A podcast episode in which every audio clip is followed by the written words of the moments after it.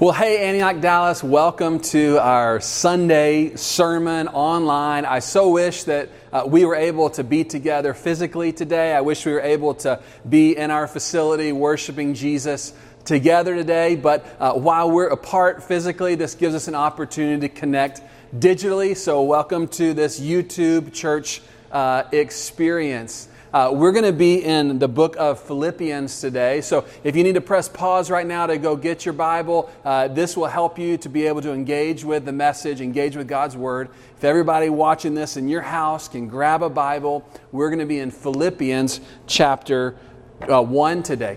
Before we go there, though, I wanted to just uh, uh, speak to a certain group of people watching this video. The Lord uh, put on my heart this week particularly the entrepreneurs uh, in our city and our nation. And I know that healthcare workers are on the front lines, and I want to speak to you in just a moment. But, but for entrepreneurs, just as I was praying this week, God put you on my heart. And I really believe that the Lord has gifted you and wants to move through you and through your business in such a time as this. If you're an entrepreneur, a business leader, you're self employed, you're, you're in real estate or wherever you might be, technology, I am believing that the Lord wants to give you creative wisdom right now for the season that our nation is in.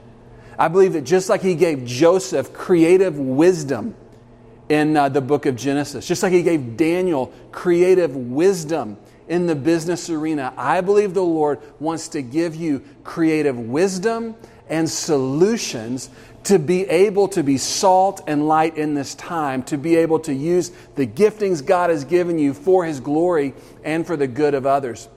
And so I want to pray for you right now. So if you're watching this and you're in a family where you're an entrepreneur and your family is around you, family, I want to encourage you to pray uh, for the entrepreneurs right now. If you know someone that's a friend or a, a neighbor that's an entrepreneur, I want you to press pause and send them a prayer right now because I believe the Lord wants to strengthen you in this season. So I'm going to pray for you and then we'll get to our, message. Jesus, I thank you for every entrepreneur who's watching this video, every business leader, Lord. And I, I know the pressure uh, that many are under, Lord.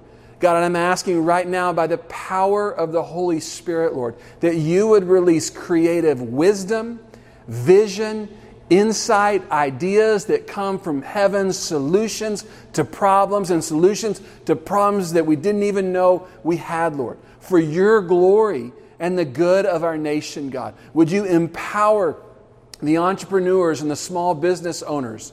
The realtors, the, the self employed, uh, the freelancers. Would you empower them for business creation right now in Jesus' name for your glory and the good of everyone around us? In Jesus' name, amen. Okay, we're going to be in Philippians 1, and I want to talk to you today about pressure. And one of the joys of being a dad is that I get to take my kids into things from my childhood that I loved, and I get to relive them all over again. One of those things has been video games.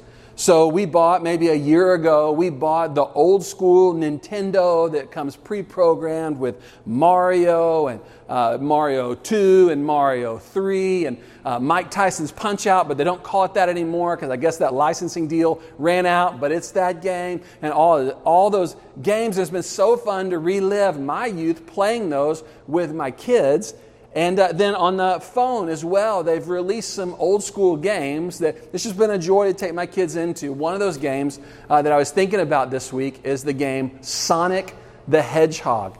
And, in this game, if you remembered, it came out for the Sega Genesis. I didn't have one of those. I had a Nintendo. My buddy around the block had a Sega. And so if I wanted to play Sonic, I had to go over to his house to play that. And I remember playing that game as a kid and then getting to play that game on my phone with my, with my kids now, and if I'm honest, sometimes without my kids, because I think it's pretty fun. And there's one level in there that's a, you're in water, and Sonic is trying to run through water, and the water level rises, and Sonic, like we all do, sinks when the water uh, rises like that. and there becomes this timer that comes onto the screen in the midst of the pressure that he's under, the water pressure that's around him, a uh, um, fixed amount of time that he has to catch a breath.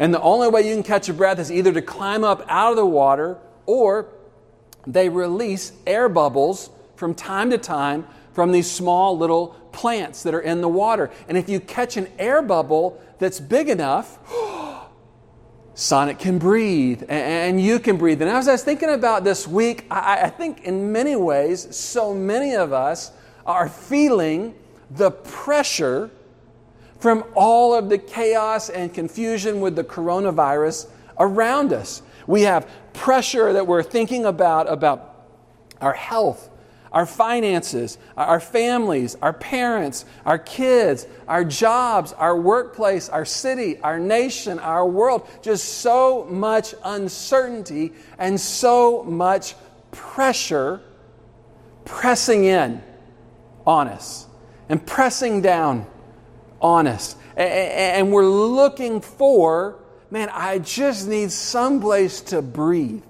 I just need some air bubble big enough to take a deep breath to help me keep going in the midst of the pressure. Because we're uncertain about when is that pressure going to be over. And I don't bring this up to stir up anxiety or fear. I'm actually uh, very hopeful as we look to God's Word about an air bubble, a source of air for all of us to help us breathe in the midst of the pressure. Just right where you are, take a deep breath. To take a deep breath of fresh air in the midst of the pressure that would strengthen you and help you to navigate the challenges that are in front of all of us. Uh, for some of you, that pressure is unique because you feel like, man, it feels like every day is Groundhog's Day. It's the same thing over and over and over and over again. What day of the week is it? Uh, you, you introverts, I don't know if you've gotten tired of all the introvert time. Um, but I know a lot of the extroverts that I speak to, you're, you're going stir crazy of like, I just want to go out and be with people, right? And if you're a student, you're trying to figure out online school and want to go hang out with your friends and might be a little bored where you are, all sorts of pressure. Well, the scripture that we're going to look at uh, was written by the Apostle Paul. We started here uh, last week. It's a letter that Paul, this uh, early church father, this, uh, this leader in the early church, an apostle, wrote to some friends at a church in a city called Philippi, and the book thus is called Philippians. And Paul, like I shared last week, he is in the midst of his own chaos and confusion because he's found himself, instead of having this free ranging ministry where he could travel about and meet with people and plant churches and see God do miraculous things, he finds himself in jail. He's locked up. He is on the original quarantine. And what you may not know about his time in jail, I told you a little bit about last week, but I'm going to take you a little bit into it more today. He, he, he was in jail not for a day or two days. In fact, some scholars believe that he was in jail for around four and a half years. And it wasn't like he had a definitive sentence of, you are sentenced for this crime and you will spend this much amount of time in jail. No, he was in jail indefinitely. And each day when he woke up, uh, one of a few things could happen. Today could be the day where he got the verdict that he was able to go free. That was a very real possibility. Another possibility that could happen would be the verdict would come down that he was going to have to pay for with his life for crimes that he supposedly committed. So, could go one way. I could be let out. I could face another way. I could die today. Or he could continue on with no answer, with no verdict, with no news, and just stay in the same place that day and the next day and the next day. Can you imagine if you were in his shoes, the amount of pressure and anxiety that you would be feeling in the midst of all that uncertainty? And he's writing this letter from that jail, waiting, not knowing if today's the day I die, or today's the day I get free, or today's just another day that I sit here, right? And he's writing this letter, he's writing these words to his friends in Philippi who are also under pressure. They're under pressure of persecution for choosing to follow Jesus, to say Jesus is Lord, not Caesar is Lord. And so they're facing social ostracism. They're facing loss of income and job challenges, and just they're facing their own pressure. And Paul writes to them, and he's talking about how he is navigating the pressure that he's in.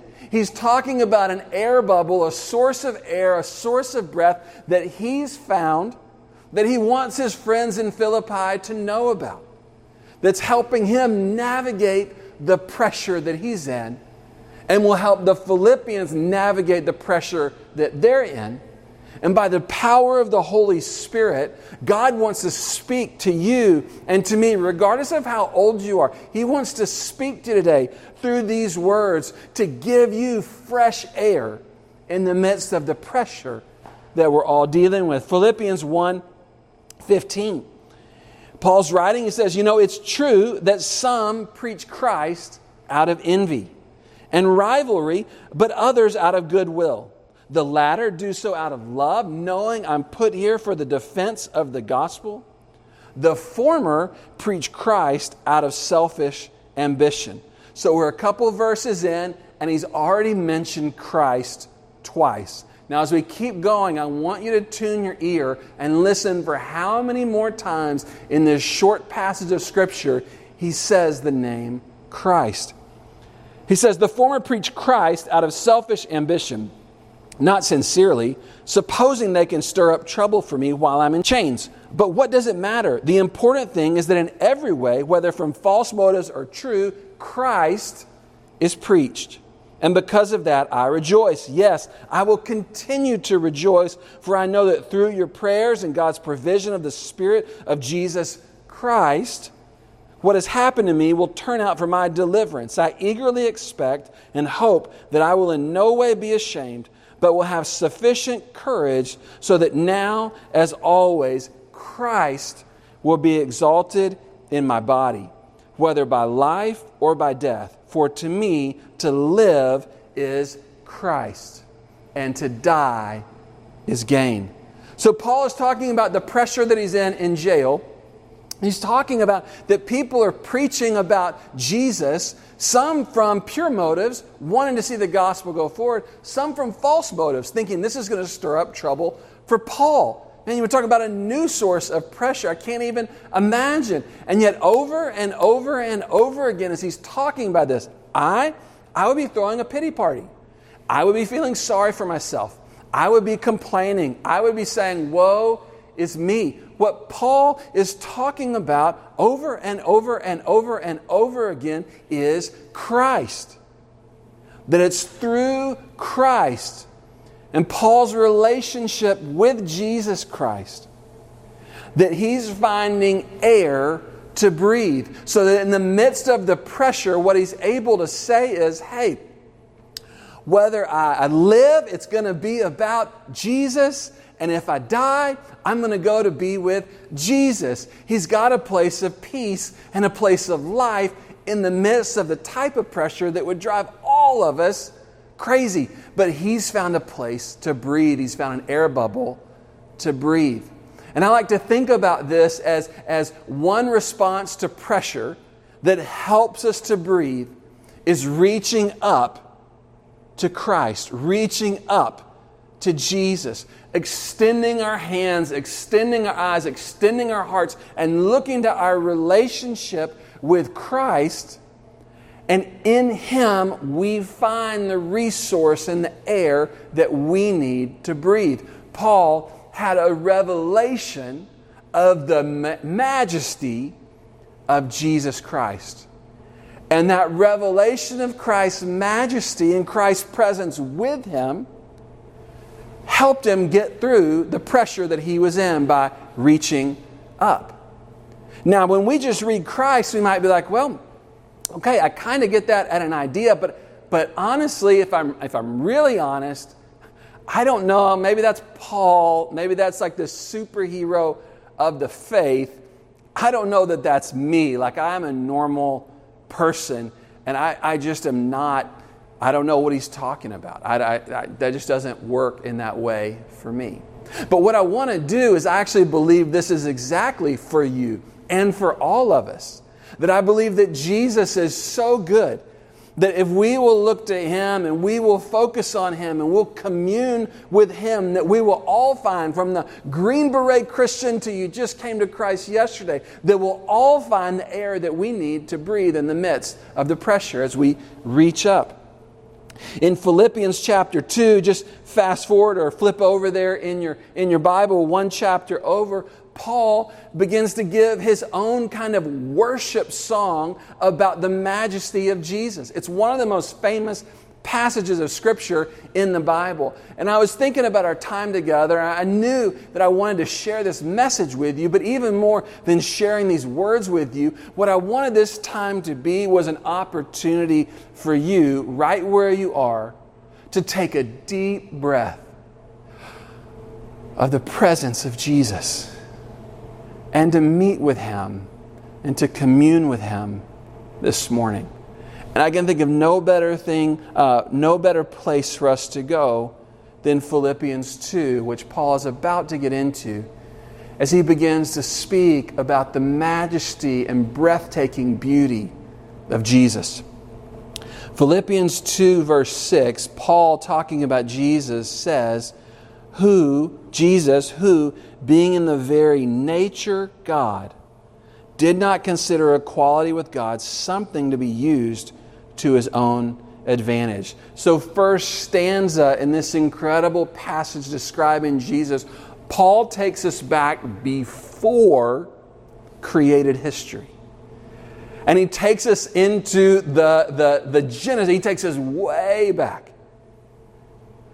And he said, Before all of us, Jesus existed. And he existed in the very form of God. Jesus is God. And he said, Being God, he did not consider his position, his authority, his power as something to be used to his own advantage, right? But he made himself nothing, verse says, by taking the very nature of a servant. Now, you may not realize this, but what Paul is referencing right here are the opening pages of Scripture. He's referencing Adam, who was made in the image of God, but considered that his position as an image bearer was to be leveraged for his own good. He ate of the forbidden fruit because he wanted to be like God, but here is Jesus who said, You know what? I'm not using my privilege for that. I'm going to use my privilege. What, it, what God looks like looks very, very different. That he made himself nothing by taking the nature of a servant. So God, who is the rightful king, becomes or uh, is a servant. He takes on the nature of a servant. He's made into human likeness. And now Paul is recounting the incarnation of Jesus. That Jesus came, God was skin on, took on flesh, took on our very nature, took on the form of a servant.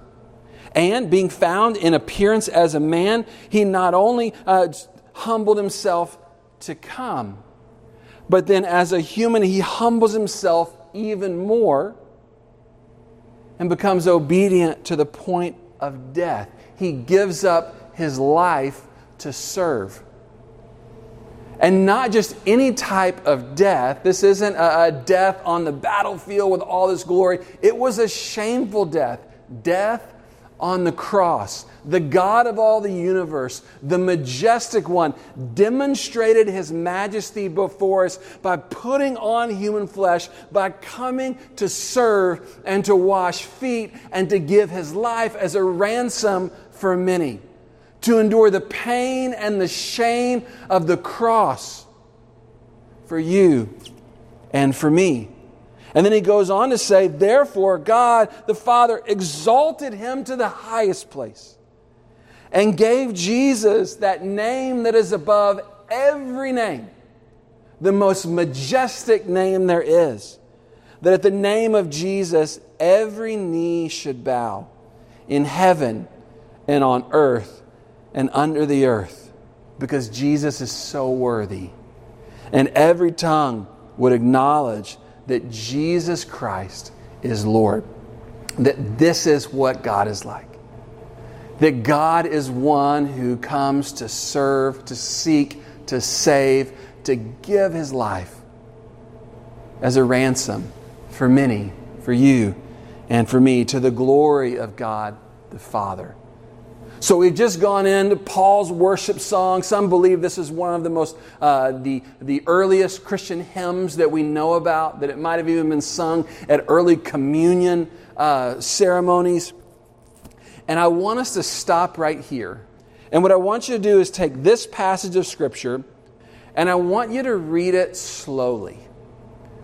And I want you to read it as I taught you a few weeks ago in our Hosting the Presence of God series. I want you to look for what's sweet in this passage. I want you to let the Holy Spirit speak something to you. There's going to be a word or a phrase that just as you read it slowly, it's just going to arrest your attention. It may not be dramatic, but there'll be something there. And I want to encourage you just to sit with that, not to gain new information, but to turn your attention to the presence of Jesus, Christ Himself, with you, right where you are, in your house, in your apartment, in your car, on your run, wherever you're taking this in, in the midst of the pressure, His presence is with you. And as we reach up to Him, you'll find the air Paul was talking about, that he was encouraging the Philippians to talk about, that God has for you and me. So press pause and do this and just spend some time here. And then, when seems right, press play again, and we'll look at the second half of this passage.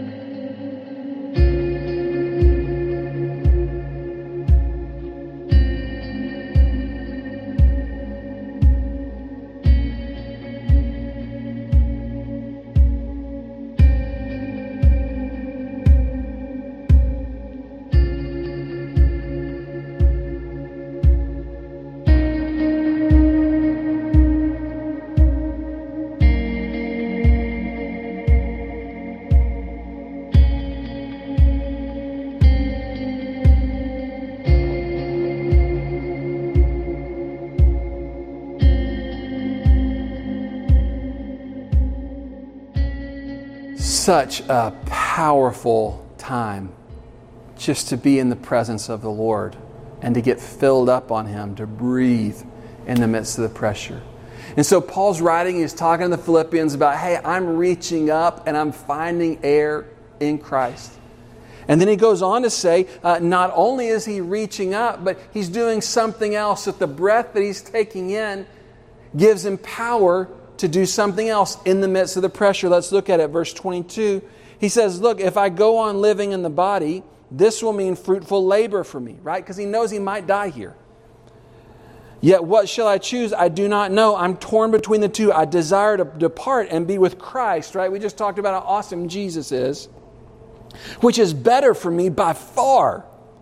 But it's more necessary for you that I remain in the body. Convinced of this, I know that I will remain and I will continue with all of you for your progress and your joy in the faith. So get this. He's saying, man, what I desire is to go and to be with Jesus. But what I realize is needed is that you need help to grow and to progress in the faith. And so, just as Jesus chose to serve, Paul was choosing to put aside his own desire of putting himself first, and like Jesus, to put others before himself, to consider others more significant than he, to become a servant like his master was a servant. Here, Paul is talking about an invitation to participation. Turn to whoever you're watching this with and say, You've got an invitation to participation.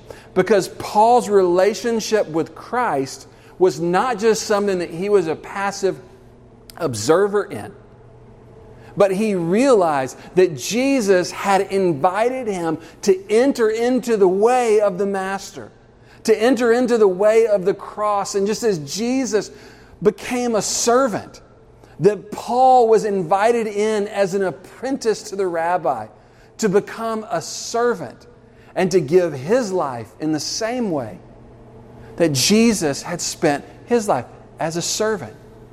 And Paul is commending the Philippians. He's going to go on to say, I want you to have this same mindset in you. Because as we reach up in the midst of the pressure, there's also air for us to reach out to others, to reach up and to reach out. This invitation to participate in the life and the ministry and the story of Jesus. And that's available for us in the midst of this pressure.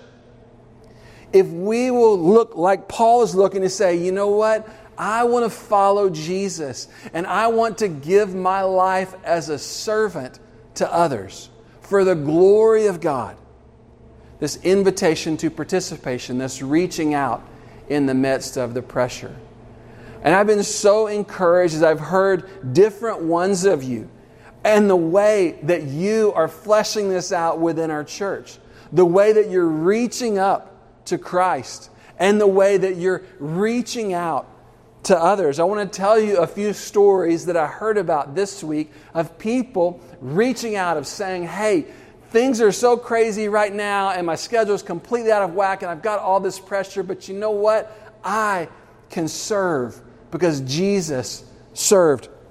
Uh, one story that I heard this week um, is a family painted rocks with little inspirational messages. Like this one says, I love you from Jesus.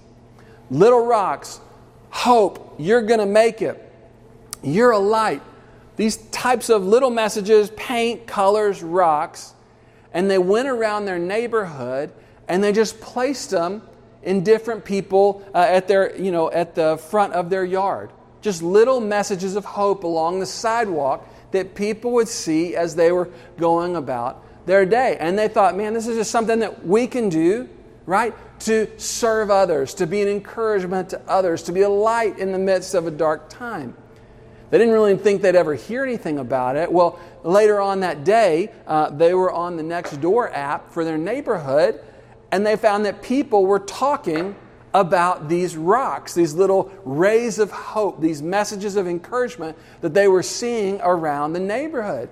And people were genuinely touched and moved by it.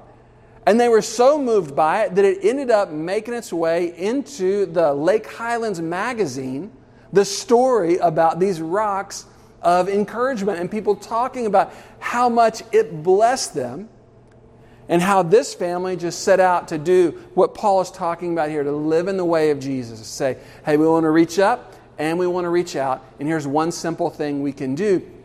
And it made an incredible impact.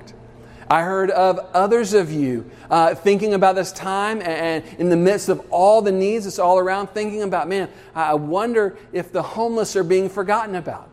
So I've heard people taking and passing out lunches and passing out uh, the care packages and going to serve at homeless ministries uh, just as a way in the midst of the pressure to serve others. That's so awesome.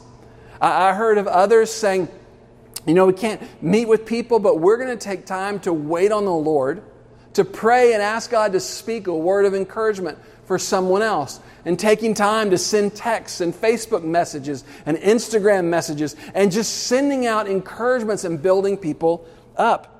I, know another group of roommates that said, okay, we want to love our neighbors during this time, and they put together uh, bars of soap with little messages uh, of introduction and encouragement. And they went around and passed them out to their neighbors uh, while maintaining the appropriate social distancing, right?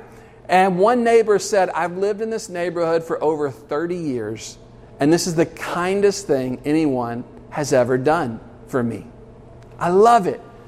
Reaching up to Christ, reaching out to others, reaching up and reaching out, reaching up and reaching out. And as we do that, as we enter into what Paul was doing, what he was calling the Philippians to do, what Jesus has done for all of us, as we enter into that, what we find is the air that we need to breathe in the midst of the pressure.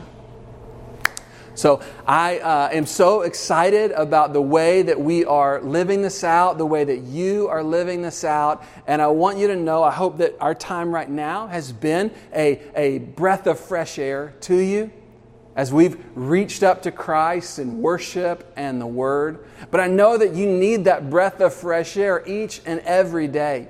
And so I just want to remind you about our, our website, bewithjesus.me that includes resources on there to help you each day this week take time to breathe and to meet with Jesus and to encounter Him. So I want to encourage you, if you're struggling or not sure what to do, I want to encourage you to go there and to use those resources to help you meet with Jesus each day this week. And we're organizing as a community. I know so many of you have been doing it on your own, which is awesome in life groups, which is awesome, but we're organizing some things as a community to help us all reach out to others.